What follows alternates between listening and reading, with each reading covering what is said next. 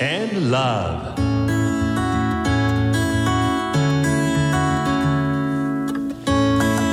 サウナをこよなく愛する私豊沢ひとみが素晴らしきサウナの世界をご紹介するコーナーラブサウナ。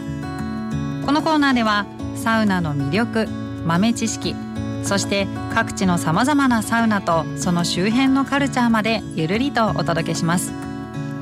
今日は札幌市西区ハッサムにある銭湯湯やサーモンをご紹介しますここは銭湯といってもかなり広いお風呂屋さんなんです湯船もねたくさんあります。中でも露天風呂は浴槽が2つあって1つは日替わりの入浴剤が楽しめるようになってますよ。でこちらサウナに入ると中はこの字型になっています。座る面座面は2段あって室温は上の段に座ってだいたい85度くらい。下の段だと80度ぐらいになるのでかなりゆったりと入ることができます。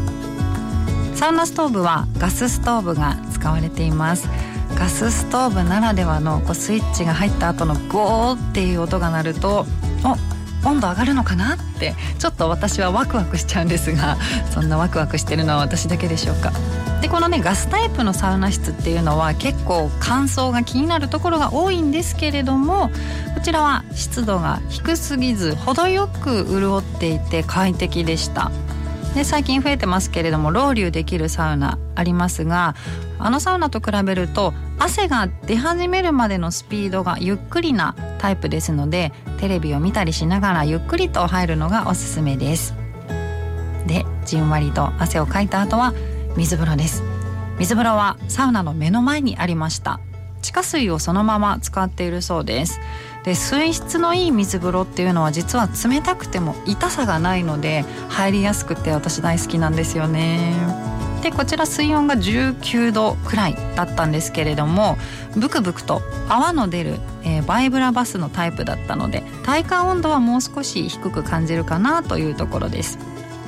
水温が高いバイブラバスタイプは水風呂でもゆっくり入れるので冷たい水風呂は苦手なんだよなという方や初心者の方にとってもおすすめです。ぜひ入ってみてくださいね。そしてメインディッシュ休憩です。休憩できる椅子が浴室の中に私が数えただけでも7脚。そして外にも7脚ありました。さらに外にはリクライニングできるインフィニティチェアも3つ並んでいてさらにベンチも3つ並んでいました。そしてさらにさらに一度浴室から出て脱衣所に戻ったところに中庭のような場所がありました。でここ外に出られるんですがここにもベンチと椅子がありましたので外気浴が可能です。ねえ外気浴天国ですよここは。今ねちょうど外の気温も外気浴が気持ちいい季節になりましたのでぜひ皆さん行ってみてくださいね。今日ご紹介した湯やサーモンは9月26日からサウナは入浴用の他にサウナ料金が必要になるということですので詳しくは湯やサーモンのホームページまたはインスタグラム見てみてくださいね。このコーナーでは皆さんからのサウナに関する質問にもお答えしています。メールはラブアットマーク AIR-G.CO.JP です。メッセージお待ちしています。